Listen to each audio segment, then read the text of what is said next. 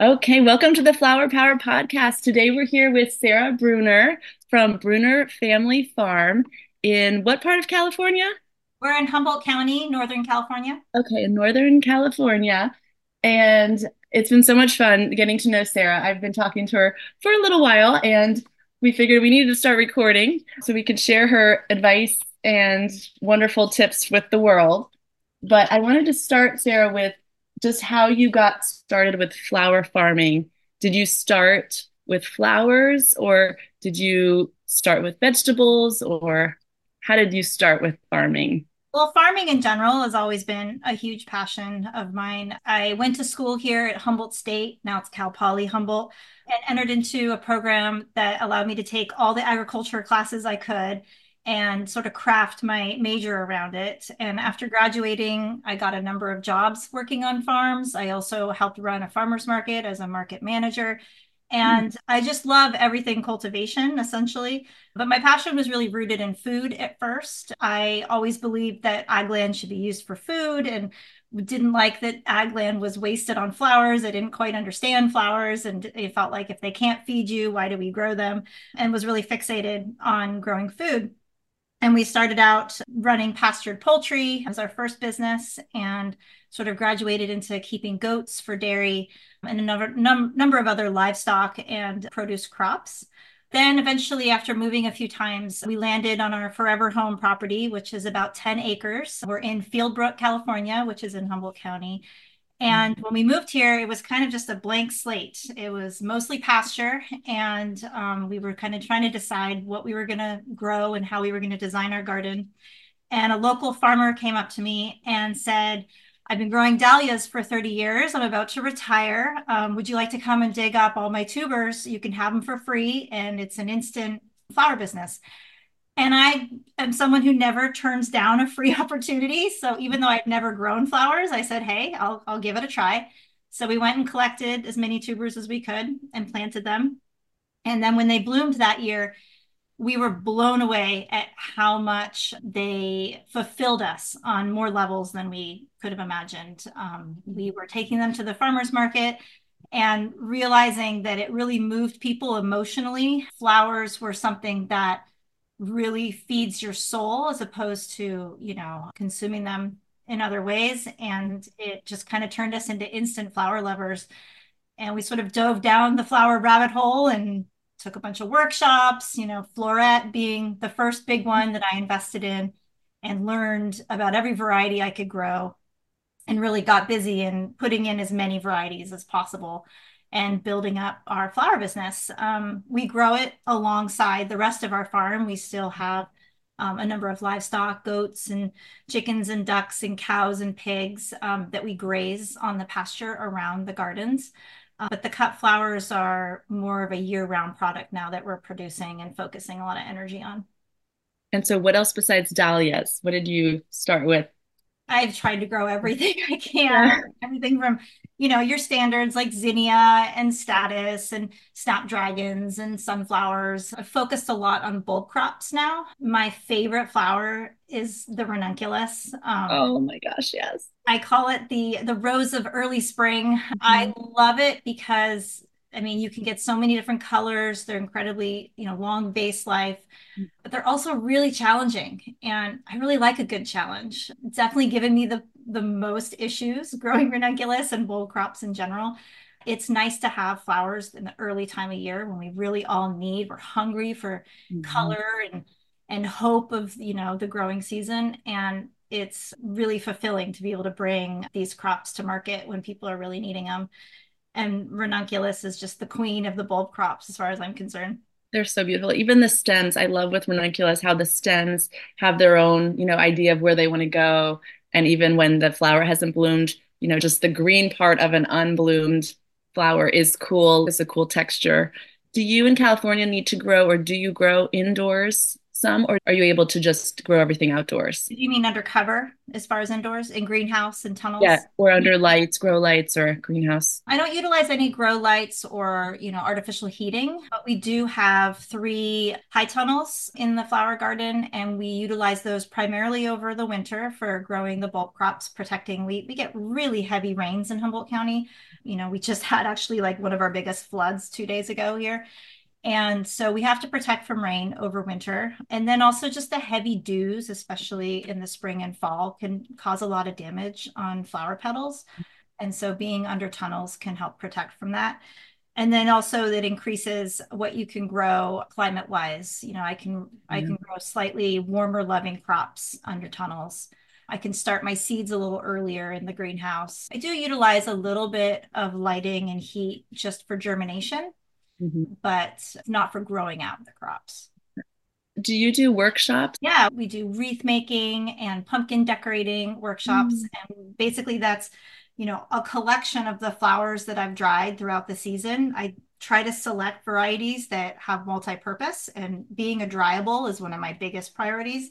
Mm-hmm. So throughout the entire growing season, we're hanging flowers, and in the fall, we'll use all those dried flowers and do um, wreath design um, and then decorating on top of pumpkins for like table decorating.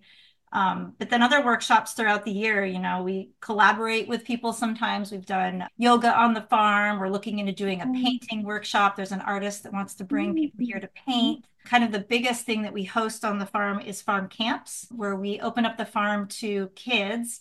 And we offer a variety of activities for them to do here on the farm, from milking to feeding animals, collecting eggs, um, helping pick flowers, and bed prep, plant, planting a garden. And then we'll have arts and crafts that are based around what's produced on the farm.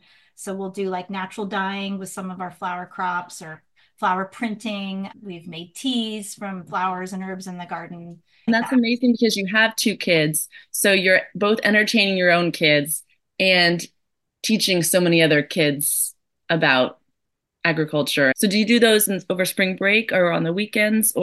Yeah. Primarily we're offering them over summer. So like yeah. right when school gets out to before it goes back. We have offered a spring break camp. Last year we focused it all around the goats, because our goats are all giving birth in the springtime, and we have a lot of babies to bottle feed. And so that's just about the most popular activity on the farm, is bottle feeding baby goats. Well, um, can I sign up? Am I too old? That is the number one thing we get told and asked by, by all the parents, is we need to organize some sort of adult baby feeding workshop. That's going to happen at some point. You know, like some bottles for feeding the goats, but then some bottles with wine in it. I've been to baby showers where there's bottles with wine in it. There you go. And then that would be really fun. Yeah, yeah, yeah. Absolutely. Well, uh, you know, it's certainly uh, possible to have a glass of wine at, at any of our design workshops. That's, wow. that's always fun to pair with. You are so busy. You have so many great ideas.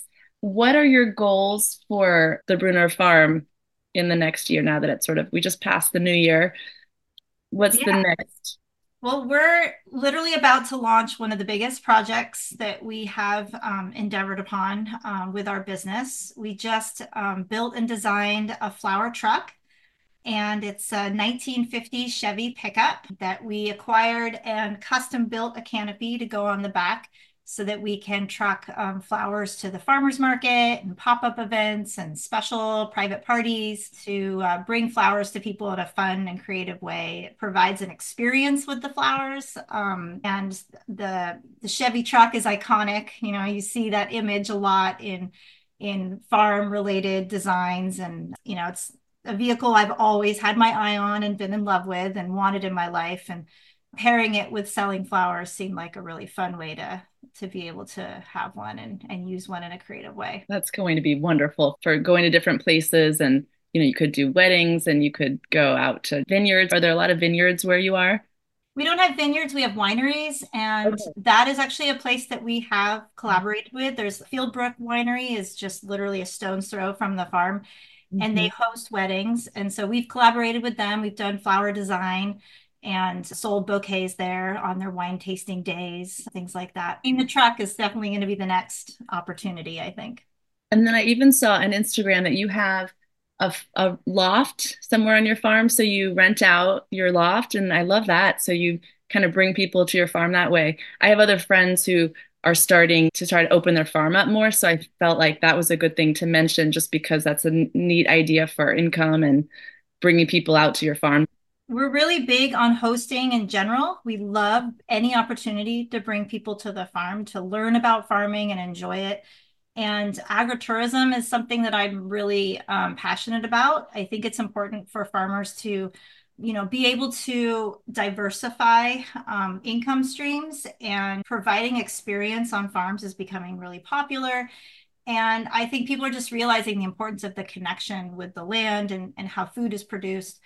And so we opened up a loft apartment space in the at the top part of our barn, and we rent it out through like Airbnb and V R B O. And it's a place where people can stay and have a short-term vacation, but then interact with the farm as much as they like while they're here. We give them tours. We take them on the animal feeding routines. They can sometimes milk a goat, pick their own flowers. It's just a really fun time.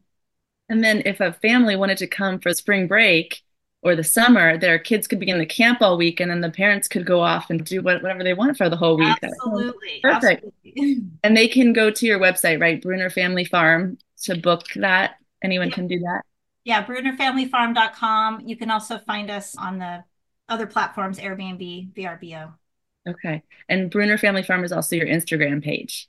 Correct. Yes. All right. Okay. Because I have to follow all these flower truck pop-ups that you're going to be doing. I'm so excited to see what, how that goes. I wanted to ask about your family and everybody's favorite things to do on the farm. Do people have things that they like to do more than others? Like you have a daughter and a son. What kinds of things do they enjoy doing or not enjoy doing? Yeah, absolutely. I mean, I think like most kids that grow up with a business around them, they're not necessarily like as gung-ho enthusiastic about working in the business. But my daughter, she's fourteen and she absolutely loves the flowers. And whenever I'm designing out in the barn, making bouquets for market, she always wants to come out there and help me with that. And that's really fun um, to do that with her. She's got a great design eye. And I think that's that's really creative and fun for her. My son, he loves the animals. Um, he's, you know, he's more of a quiet, introverted type of person. He doesn't necessarily want to interact with all the visitors, um, but he really finds a lot of time to spend, you know, hanging out with our goats and feeding them and collecting eggs and just working with the animals in general. He also loves to do, you know, pitch in when we have something to build, like fencing and different infrastructure needs. My husband actually works full-time off the farm. We're we're slowly working our way towards when he can be here full-time, but he works at the university. And so when he's here on the weekends, he's I'm generally throwing him into a project of something that needs to either be fixed or built. That's that's really his area of expertise. You know, he's either fixing a tractor or helping build a fence or designing the flower truck canopy. He built that whole thing, but he he loves all aspects of the farm. He can just only engage so much of the time.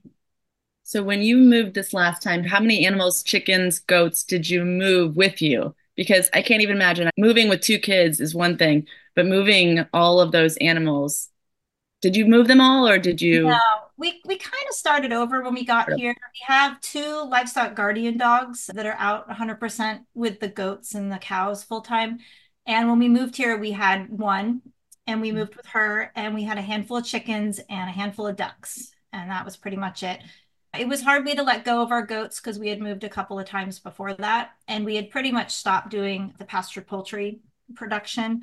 Mm-hmm. And so we moved here, we kind of had a blank slate, which was exciting in a lot of ways because we could really craft our whole vision all together yeah. and design where the garden was going to go. And, you know, starting out with those flowers, that quickly became a very center priority of the farm design. I just love that you got all of those tubers for free. I mean, oh my gosh, I just want that to happen to me. You never know what's going to open up a door. Like I said, I wasn't in the flowers before until that opportunity was presented to us. And that's my husband, Matt. There's your husband. Hello. Welcome to the Flower Power Podcast.